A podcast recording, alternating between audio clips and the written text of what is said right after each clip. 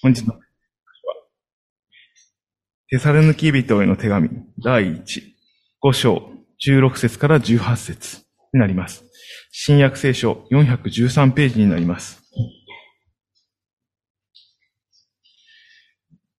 第一テサロニケ5章16節いつも喜んでいなさい。絶えず祈りなさい。すべてのことにおいて感謝しなさい。これがキリストイエスにあって、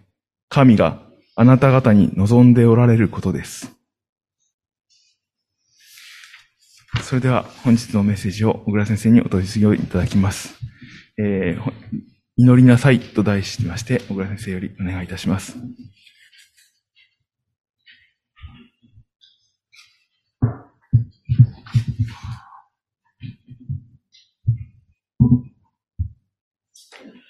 おはようございます。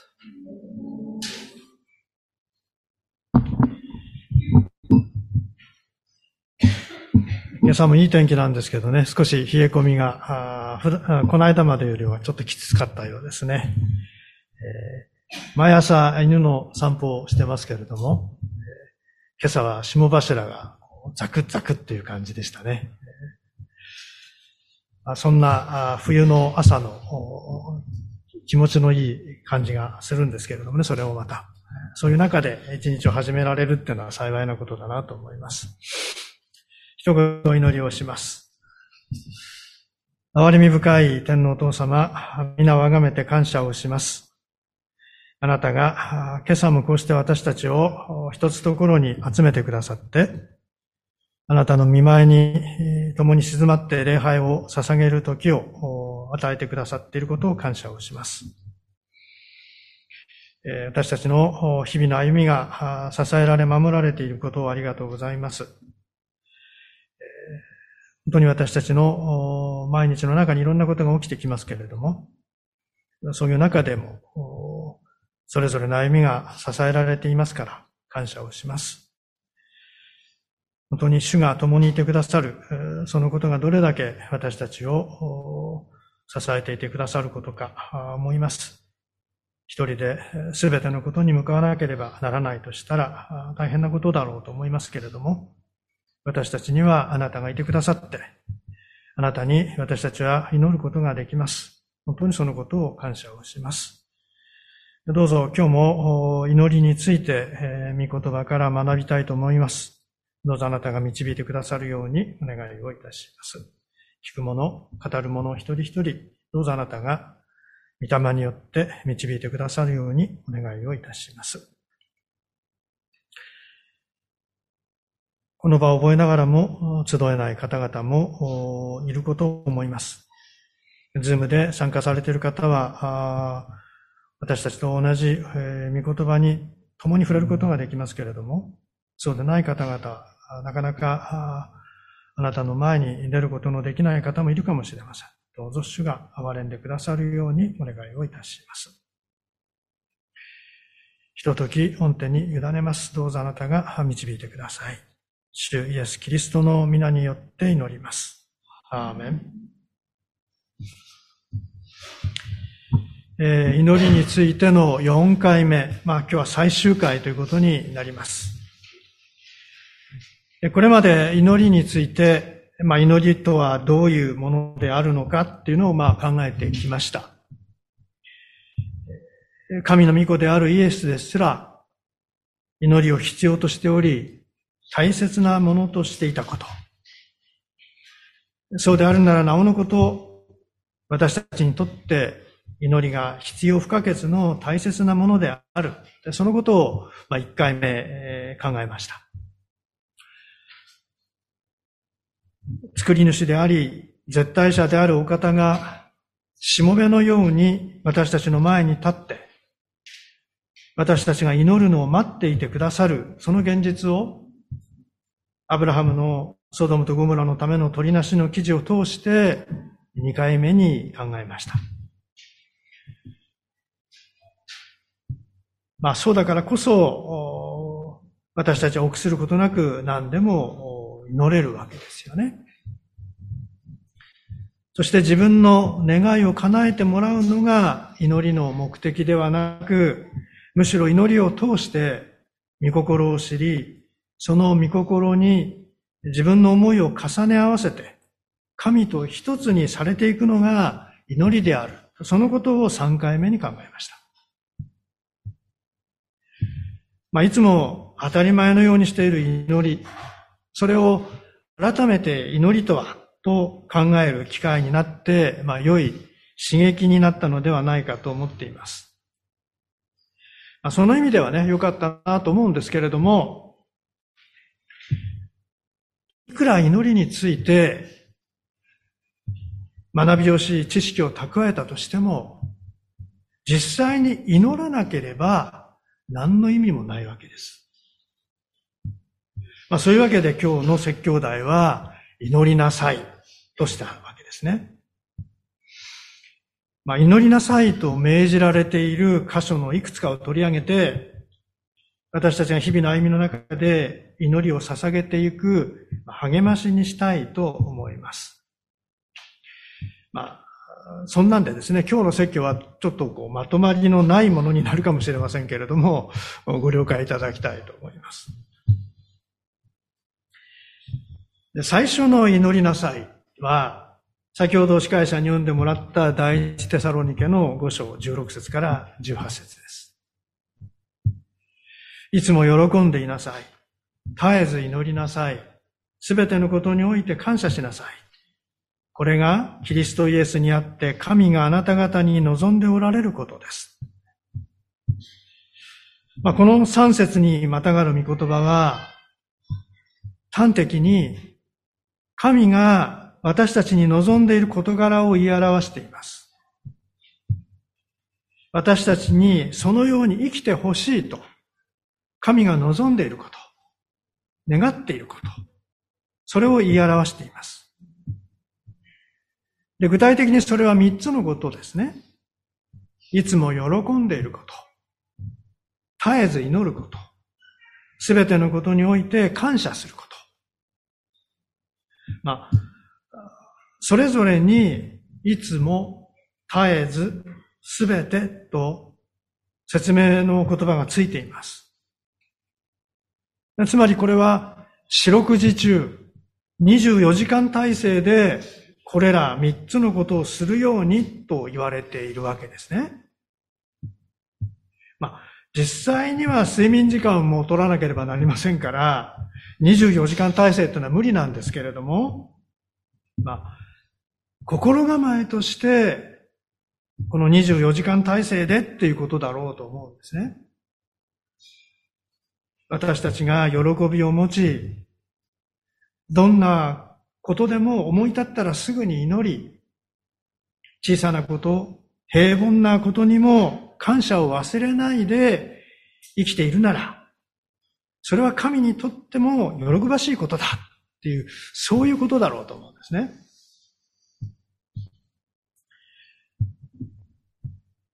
何か良いことをすれば、神に喜ばれるに違いないと、私たちは考えがちですね。まあこれはクリスチャンであろうと、そうでない人であろうと、多分同じだろうと思うんですね。何か良いことをすれば神様に喜ばれるだろう。まあ、それで、私たちも、教会の中の奉仕であったり、あるいは自分の周りで困難を抱えている人を助けたりだったり、仕事や勉強だったり、とにかく頑張ってやろうとこうするわけですよね。そうやって神様に喜んでもらおうとするわけですよ。でも、思うほどにできない現実があるわけですね。あれもしたい、これもしたいと思うけどもできない現実。で、そのために、自分は神に喜ばれていないだろうなってこう思い込んでしまう。特に、身近なところにですね、そういうことで輝いているように見える人がいたりすると、なおのことをそうなっちゃうわけですね。あの人に比べたら自分は本当に何もできてないなって、私なんか神様に喜ばれないよなってこう、なっちゃいやすいわけです。でもね、輝いているように見える人自身も多分同じことを感じていると思うんですね。頑張って何かをして、それで神に喜ばれるっていうことは、私たちが思うほどに多くはないんですよ。ですから、神に喜ばれたいなら、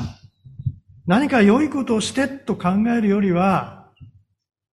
ここに言われているように、喜びを持ち、祈りつつ、感謝して日々の歩みを送る。こっちの方がずっと現実的なんですね。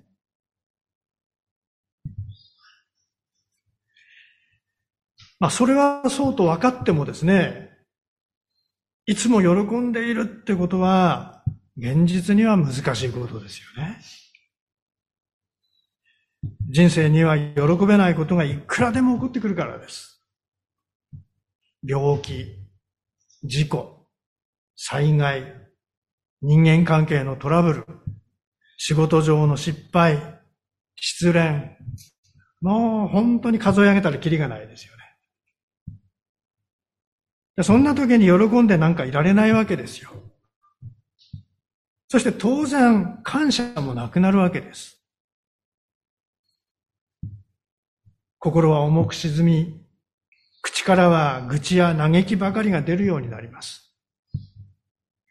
そして、それをもたらした原因となったものだけでなく、神に対しても恨み事を言ってしまうわけです。神に喜ばれることと真逆のことをしてしまうわけですね。私たちの現実の歩みと聖書に書かれている神が望んでおられる理想とのこの大きな違いというものが私たちの目の前にあるわけです。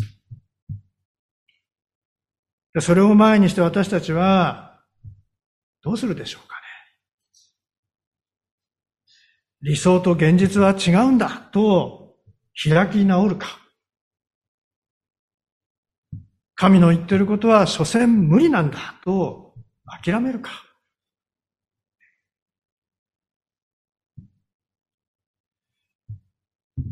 神の望んでいることの真ん中に何が置かれているでしょうか？喜びなさい、感謝しなさいの間、17節に絶えず祈りなさいと書かれているんですね。祈りが鍵を握っていると私は思うんですね。喜びも感謝もどちらも私の気持ちと関係していることですね。特に喜びっていうのは感情と切り離せないと思います。で感謝も感情から全く独立しているとは言えないでしょう。ですから、こう嫌だなとこう感じれば、喜びも感謝もしにくくなっちゃうわけです。しかし、祈りはどうでしょうか？祈りは感情と全く関係ないとまでは言えなくても、喜びや感謝に比べれば、感情から自由になっていると思うんですね。祈りとは神との対話であり、対話するには理知的な思考が求められるからです。何を自分は伝えるのか。相手は何を言ってるのか。互いの理解は違ってはいないのか。まあ、そんなことを考えながら対話ってのはされていくわけですよね。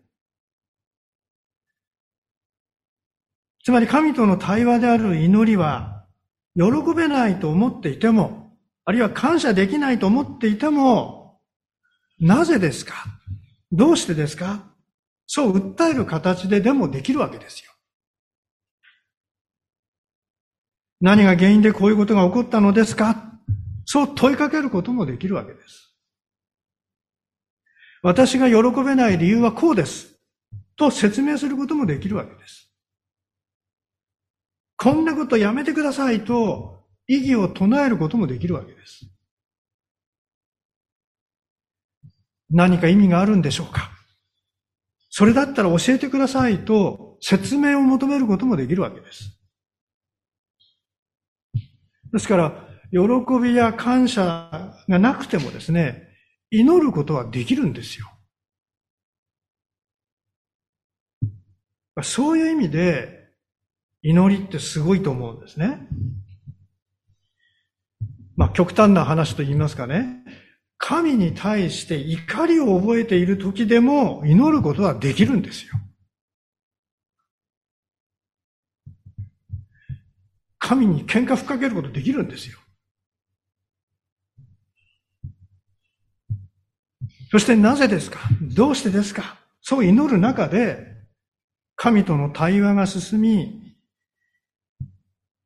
これまでこうしか見えてなかった目の前のことが違ったものに見えてくるってことがあるわけです。マイナスにしか見えなかった。そのものがそれだけでないことに気づかされることがあるわけです。でそうなった時に、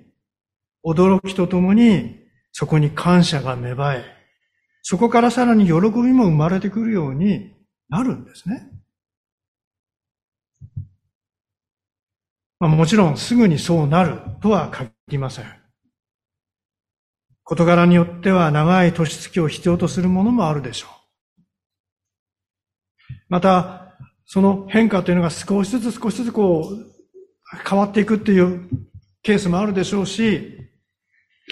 全然変化しないように見えてですね、時間がずっと過ぎてて突然ガーッと変わっていくっていうこともあるでしょう。変化の形や経過は様々ですけれども、そういう変化が起きてくるっていうのは、祈ったからこそ起こってきたことなんですよ。神の前に祈りを通して持ち出したからこそ起こってきた変化なんですね。それを考えると、神に喜ばれる一人一人になるために、なすべきことは祈りだと言えると思うんですね。感謝を忘れず、喜びを持って歩むために、絶えず祈りなさい。なんですね。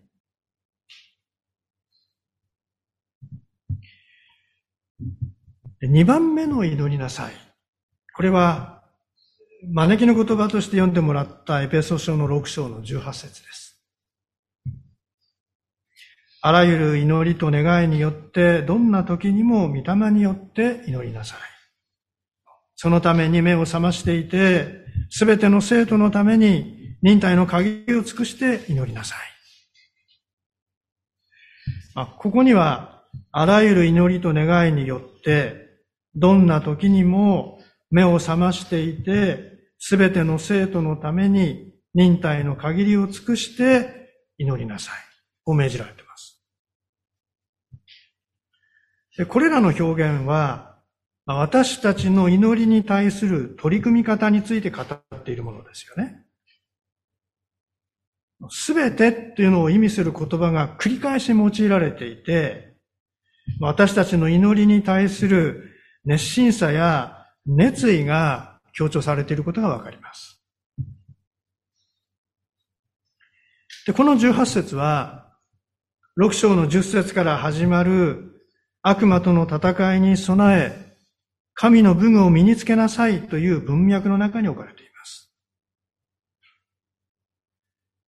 す。そこから考えると、この神の武具を身につけ、それを効果的に用いるために祈りが関わっている。祈りが重要だということを意識しているということだと思うんですね。まあその意味では、祈りも神の武具とみなしていいんだろうと思うんですね。14節以下で具体的に挙げられている神の武具。それは人が自分で作り出すものではなく、すべて神から与えられるものです。そう考えるなら、祈りも神から与えられるものだろうと思うんですね。先ほどこの18節をあの取り上げ始めたときに、あえて触れなかった。御霊によってという言葉。これが大きな意味を持っていると気づかされるんですね。普段私たちは自分が頭の中で考えたことを祈っていると感じていると思うんです。その点では祈りの言葉は自分で生み出していると考えますね。しかし、どうでしょうか？いろんな人の祈りを聞いているとですね、日本語としておかしな表現になっていることに気づかされることがしばしばあるんですよ。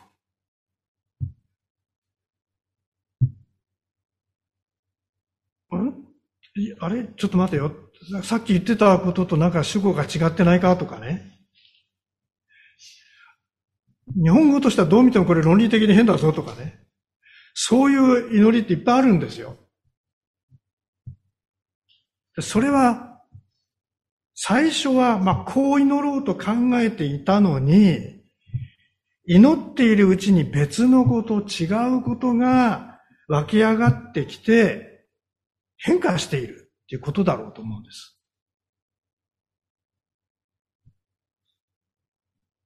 これ、それは国語の力が足りないからっていう問題ではなくてですね、まさにここで言われている御霊によって、すなわち、御霊に導かれて祈っているからだと思うんですね。それまで自分が考えてたことと違うことがそこで御霊によって示されてきて、そっちを祈り始めたために、最初考えてたことと違うことになっていって、まあ、日本語的には辻褄が合わなくなってしまう。そういうことがあるわけです、実際。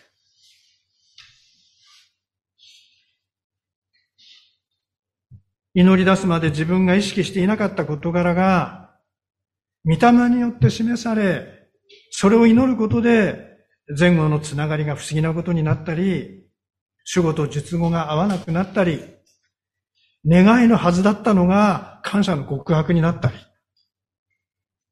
本当にその御霊の自由な働き導きの中で変化するわけですよ。言葉としては変な感じなんですけれども、それはまさに御霊による祈りだからだと思うんですね。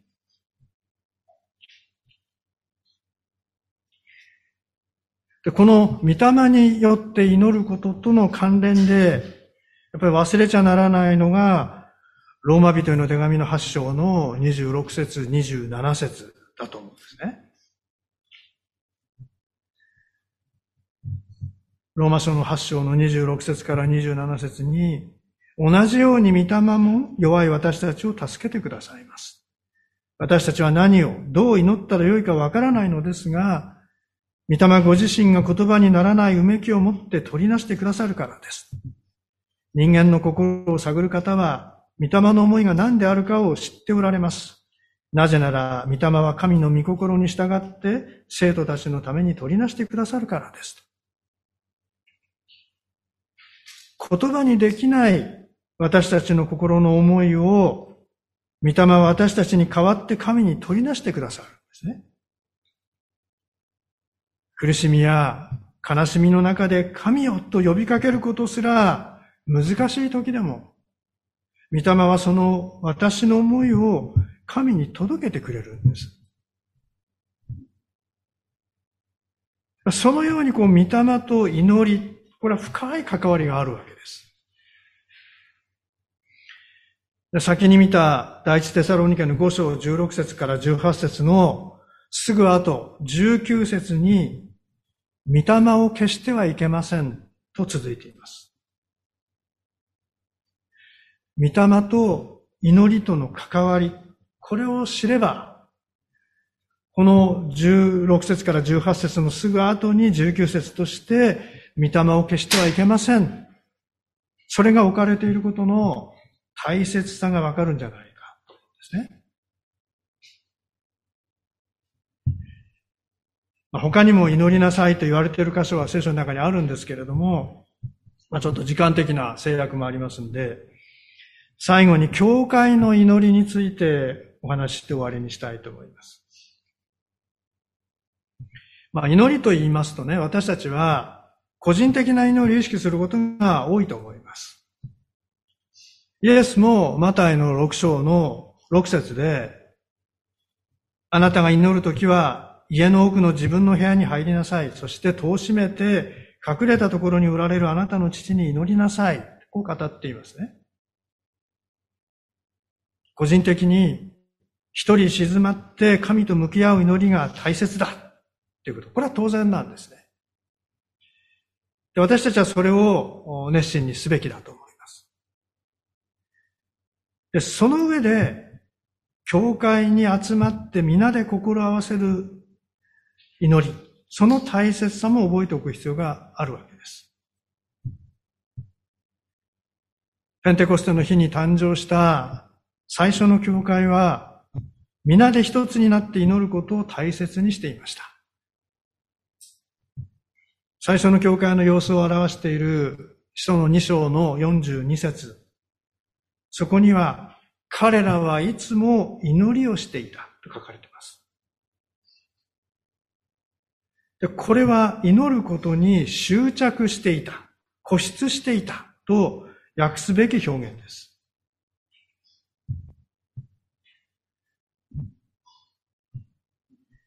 エペソ書の一章の22節23節によれば、すべてのものの頭であるキリストは教会に与えられているんです。そしてその教会はキリストが満ちておられるところだと言われているんですね。つまり、神の御心が最もはっきり示されるのが教会であり、見業が明らかにされ、なされるのも教会であるということです。その教会に集まって祈る。そこに最初の教会が全力を傾けたっていうのは、そういう意味ですごく当然のことだと思います。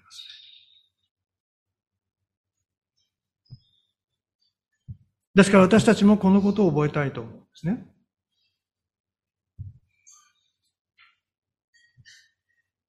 まあ、昔話になりますけれども、私が若い頃、教会で何かあるとですね、よく徹夜祈祷会とかね、連鎖祈祷会とか、そういうのがありました。最近はほとんど聞かないですよね、そういう話。当時私も大学生でしたけれども、高校生のメンバーなんかも徹夜祈祷会に来て、本当にみんなで朝まで祈り合ったり、賛美したり、聖書を読み合ったりっていうことをやりましたね。本当にそれでみんなが一つになって、そして、こう、なんて言うんでしょうかね。あ、教会ってこれなんだみたいなね、そういう意識をみんなでもって本当に満たされた経験を持っていますね。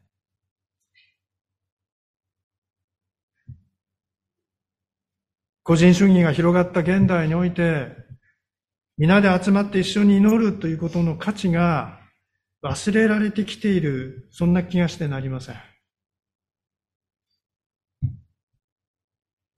教会が力を失っているとしたら、あるいはまた自分の信仰が停滞しているとしたら、それは祈りが弱くなっているからではないか、というふうに思うんですね。